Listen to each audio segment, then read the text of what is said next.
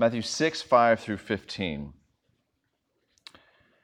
Jesus says, "And when you pray, you must not be like the hypoc- hypocrites, for they love to stand and pray in the synagogues and at the street corners, that they may be seen by others. Truly I say to you, they have received their reward.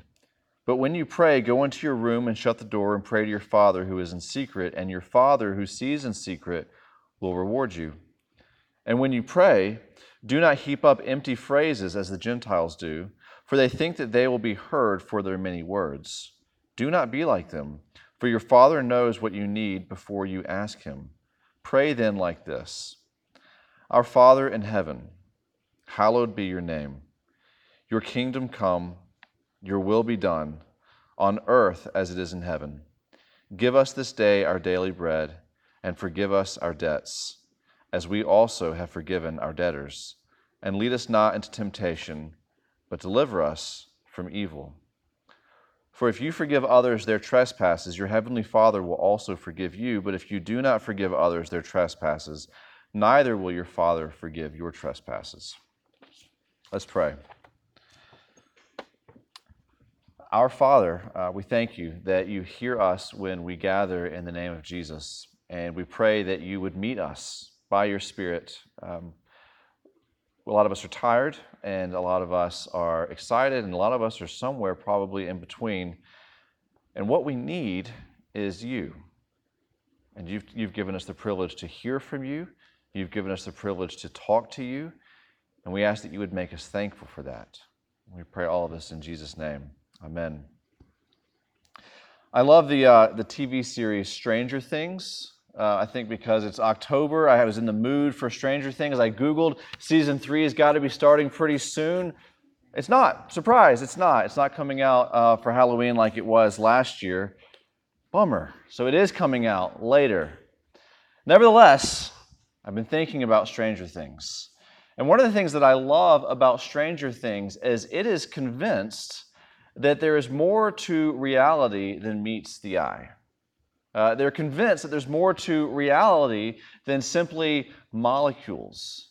There's more to reality than we know. Uh, deep down, we know this to be true. The Bible teaches, and Christians believe, that even though we have not yet seen God, that He exists, that He's the maker of heaven and earth. And not only does He exist, He has created in all of us the capacity to know Him. He has created in us the capacity to relate to Him. It's an incredibly um, powerful thought, is it not, that the God of the universe, the maker of heaven and earth, will listen to us if we call out to Him. The maker of earth is, is mindful of us. It's incredibly powerful, and it's humbling.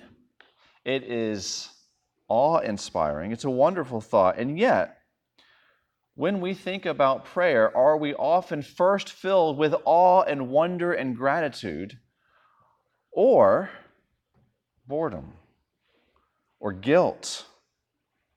Uh, maybe we feel incompetent, or we feel anxious. I should be doing this more. I wish I could do this better. What's wrong with me? This beautiful, wonderful gift, a transcendent God says we can commune with Him. Speak to me. And we are not often wowed by that, though we were made to be. In our, in our fallen condition, there's something natural about this. And I hope this is encouraging. This is why Jesus has to teach us how to pray. We don't know how to do it. We need His help. Last week, we talked about how Jesus says, don't be like the hypocrites. They really only care what others think. He says, if you're so concerned with what others think about you, that when you get their approval, that's your reward. That's it. Your heavenly Father won't.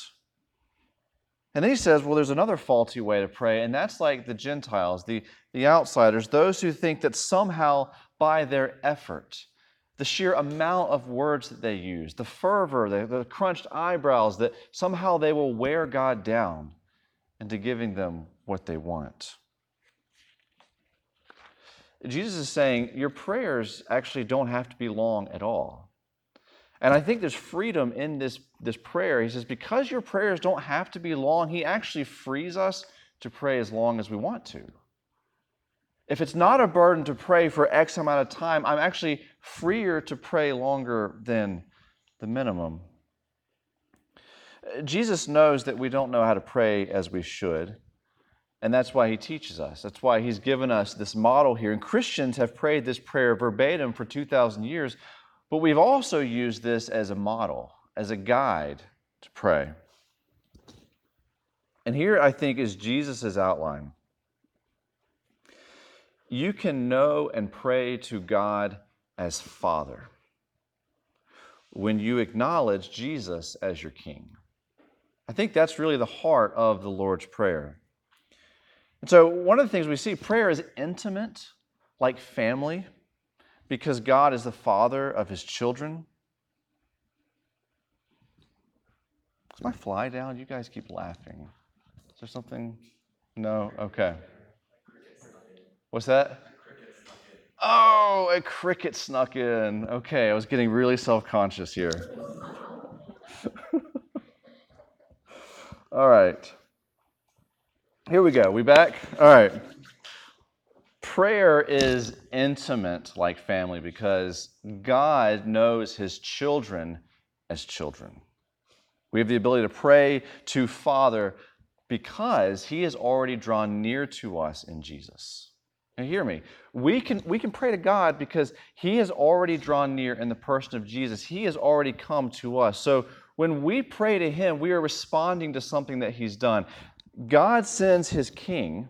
He sends Jesus, and Jesus is the way to the Father. God gives us Jesus, and Jesus shows us the way to the Father because we cannot find our way to Him on our own. We don't have to use lots of words or the right words. We have to go through Jesus. Our Father pursues us, and Jesus shows us the way to Him.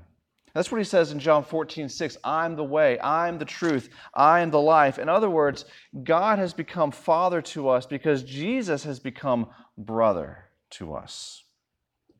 Jesus becomes family to us because Jesus becomes human.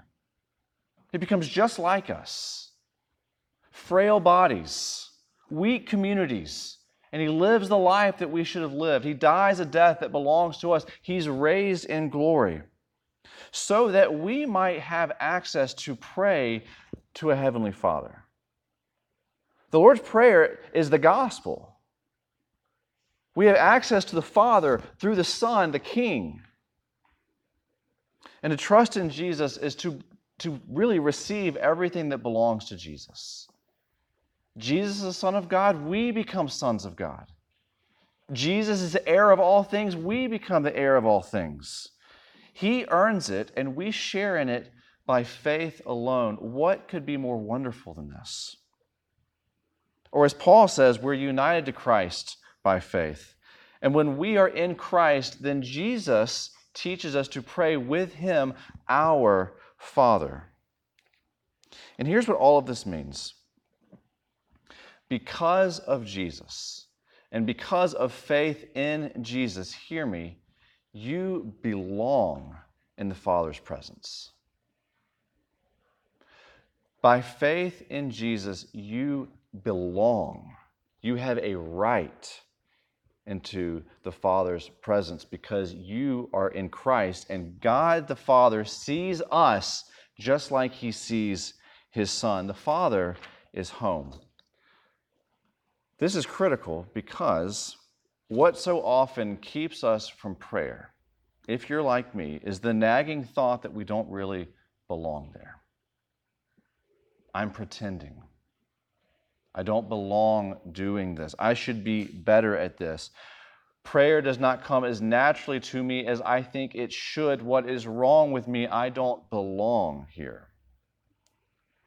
I don't want to be a hypocrite. We need courage.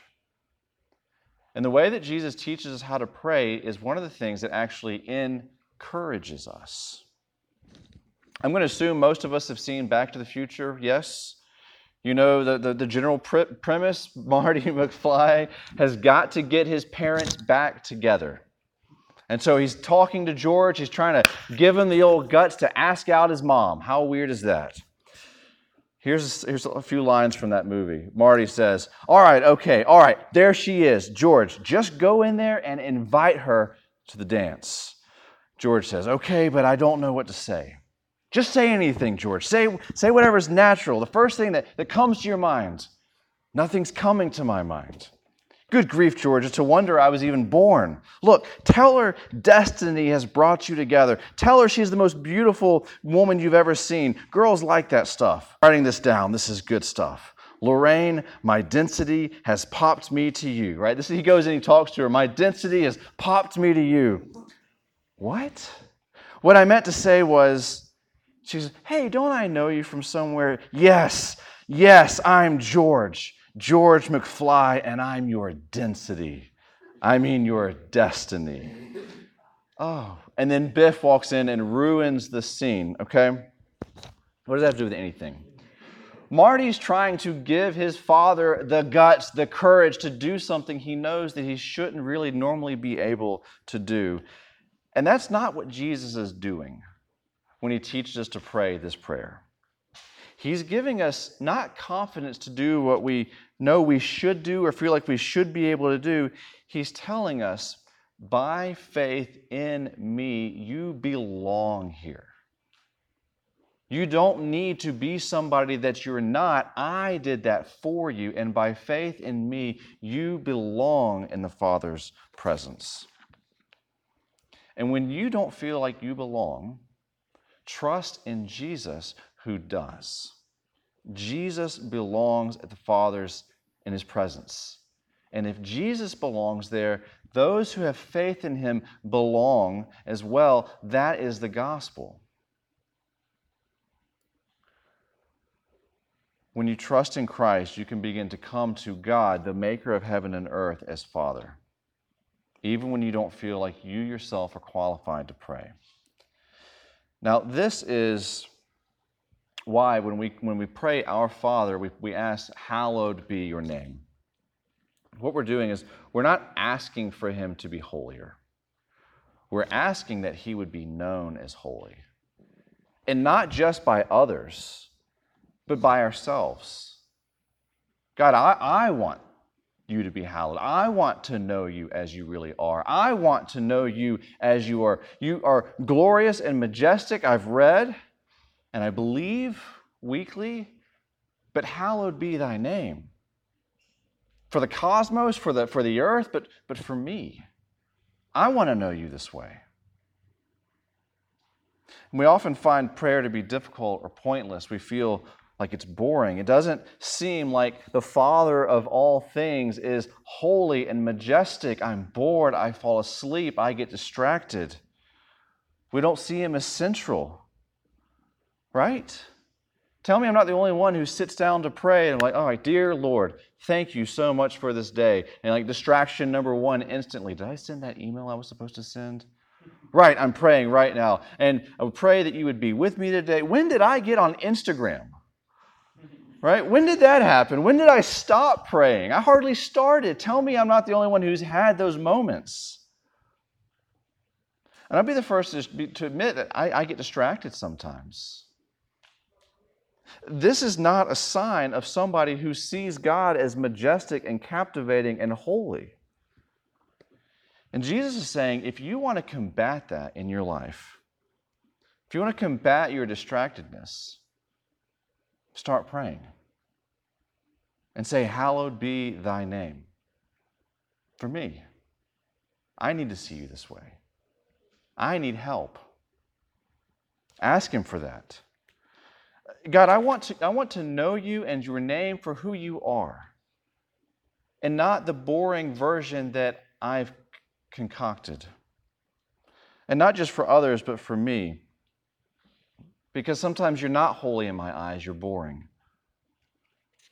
Incidentally, one practical way that I fight distraction when I sit down to pray is I will literally turn my phone off. I found that when it is off, I catch oh, that's when I grabbed it. It's not on. I'm going to go back to praying. And here's what Jesus is enabling us to pray.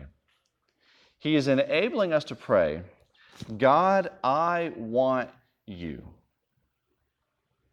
I want you. I don't want to be good at this. I want you. Will you change the way I think about you and the world by prayer?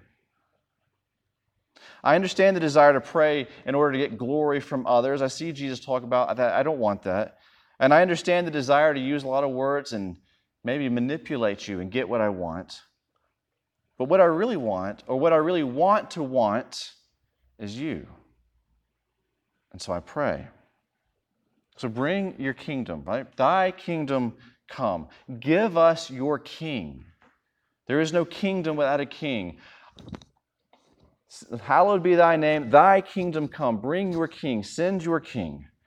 We know that your kingdom is coming, where your king rules and reigns in hearts.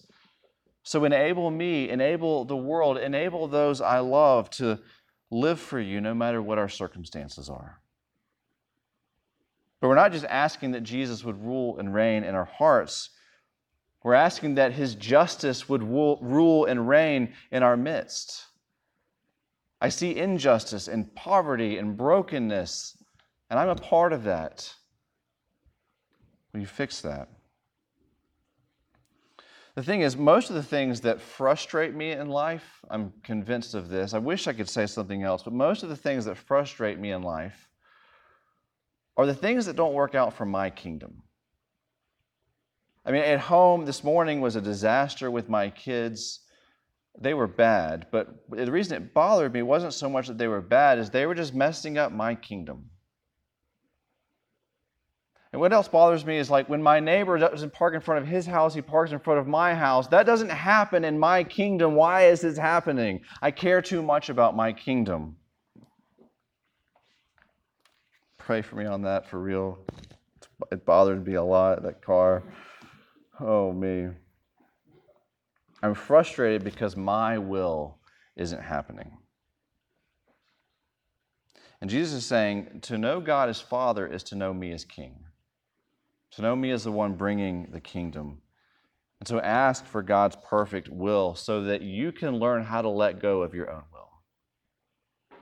I want so many things to happen in my life, and so do you. And Jesus is saying, pray for something better. If you're praying for to learn to think about God as holy, then, then pray that his will would take place in your life and in this world. Because this good, holy God knows what he's doing. And we need to learn to submit to this king and bow before this king and say, you died for me, I will give you everything. Thy will be done. Bring it as fully on this earth as it is in heaven. And so we're asking, Lord Jesus, will you return? Will you come back? Will you finish everything that you've started? In my own heart, in the hearts of those that I love, and in this world. What are the signs of this kingdom? What are the signs that it's coming? Well, it's physical and spiritual needs being met. Give us this day our daily bread. Jesus knows that we know that we need to eat every day. And he says it's not just physical, that's a spiritual need because I'm the one that provides it for you. It occurs to me in twenty eighteen in America, when we have no lack of food, that part of that needs to turn into, and thank you for this food right now. You have provided it. Give me this day my daily bread. Thank you for this daily bread. Make me more thankful. What Jesus is also showing us is that just as much as we need to eat daily, we need spiritual provision daily. Forgive us our debts as we forgive our debtors. And lead us not into temptation, but deliver us from evil. He's telling us to pray for his kingdom because he knows how much that we want our own. In my kingdom, I don't have to worry about other people's feelings. I can be blunt. In my kingdom, I don't have to apologize because I'm always right. In my kingdom, I don't have to forgive unless I want to because that's how I feel. In my kingdom, I don't have to follow anyone because I only have to be true to my own self. But in Jesus' kingdom, Jesus is the king. And so my impulses for my kingdom are treason.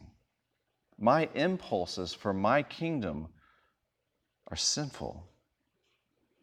I need forgiveness for my sins. And not just once to sort of get into Christianity. Every day I need to be saying, Lord Jesus, King Jesus, I have not lived like somebody who has been forgiven. Forgive me for that. And part of what I need to be forgiven of is not wanting to forgive others. If you remember a few weeks ago, we read, Jesus said in chapter five, so if you're offering your gift at the altar and there remember that your brother or sister has something against you, leave your gift there before the altar and go. First be reconciled to your brother or sister and then come and offer your gift. And what Jesus is saying is this, when the kingdom is coming in your life, in your heart, it grows an impulse to be right with God. But if that impulse is real, then it is also growing within you an impulse to be right with everyone, as far as it's in your control. I want to be right with God. I want to follow Him. I want to love Him. But I have to love everyone now. And I get to love everyone now because they're made in the same image that I am. One of the big indicators as to whether or not I'm living for my kingdom, you're living for your kingdom, or we're living for God's kingdom is whether or not we're pursuing peace, which is not the same thing as securing peace, but are we peace pursuers, peace makers? We need guidance and direction from our King. And I couldn't help but think of the twenty-third Psalm where we see He's also our shepherd. He leads us away from temptation in this prayer. Lead me not to temptation. Deliver me from evil. Made me think of He leads me in paths of righteousness for His name's sake. He leads me away from where I want to go. He leads me away from my kingdom. He leads me to follow Him and His kingdom. And it's tempting to cycle back at this point to where we started.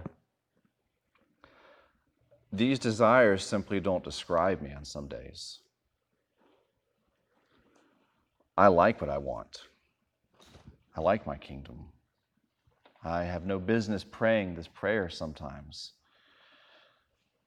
I naturally harbor grudges uh, far too easily. I don't forgive well. Um, And that's where we all have to remember Jesus dies for sinners. And He dies for sinners so that we might call His Father our Father. We call Him our Father not because we pray this prayer perfectly, because He's teaching us to long for everything in this prayer. Make this true in my life, please. Make me want to want these things in my life. Please. So this prayer is yours if you know through Jesus a Heavenly Father who loves you. Jesus is teaching us, of course, that we cannot change ourselves. But one of the one of the main ways that Jesus changes us, and historically we've said that He uses His word as it's preached, and He uses the visible word, right? That is baptism, the Lord's Supper. He uses prayer. He changes us when we pray. God, you are forgiving. Make me forgiving. Forgive me as I have forgiven others. Help me to forgive others. Make me like you. Daily, we need to come to God and confess our sins and call them what they are. Daily we need to confess, Father, you are the Holy One. Hallowed be your name. And it's not me, and it's not my kingdom, it's your kingdom. And I need your King at work in my midst and in my life. And it delights our Heavenly Father to answer this prayer. It delights our Heavenly Father to give us His Holy Spirit as we follow His King. Remember, Jesus starts the Sermon on the Mount, the very beginning of chapter five, with these words, "Blessed are the poor in spirit, for to them belong the kingdom of God." The very thing that we're praying for. Who does it belong to? The poor in spirit. Who prays this prayer? The poor in spirit. So Jesus gives us this prayer, not that we feel like we're experts in praying, but that we learn how to go to the one who will fill us when we are empty, the one who will change us. And this change will take a lifetime, an eternity, and that's why he tell, tells us to come and pray daily. Don't stop coming to me. Don't stop asking for my kingdom. And so the application for this is prayer. Not to be, not to feel like you've got to be put together to pray, but to trust that Jesus is telling you the truth when He says you belong in the Father's presence. Try. Not so that He will love you, but because He already sent His King to show you the way to Him. And it's right to plan to pray. It's also normal to feel like it's awkward. And if I've said this once, I've said it a thousand times, anything worth doing is worth doing awkwardly. It's just true. And as your pastor, it's actually really important to me that you learn how to pray, that you learn to, what theologians call, attend to this means of grace. That you learn how to do this thing that God has said is a good gift to make us more like Himself. And that's why we pray after large group every week, even though it's short. Make use of it. And that's why every Friday at two thirty, we have this short guided prayer service. If you're free, you should try to come sometime. It's good for us. Because if, if we're going to grow together as a community, if we're going to become healthier, prayer is going to be at the very center of it. Prayer can be legalistic, but no prayer is certain death. And so Jesus says you should pray for help with your legalism and with your non-existent desire to pray if that's you. And He can help. In Jesus, we have a Heavenly Father who delights to hear us pray, brokenness and all. May we respond to His free goodness by pursuing Him in prayer. Let's pray. Heavenly Father, thank you that you have pursued us in Jesus, that you have given Him a mission to live and to die and to be raised for us, that we might be acceptable, and not only acceptable, but belong in your presence. And so we ask that you would help us to learn to live there and to love it there and to grow there. We pray all of this for your glory. Amen.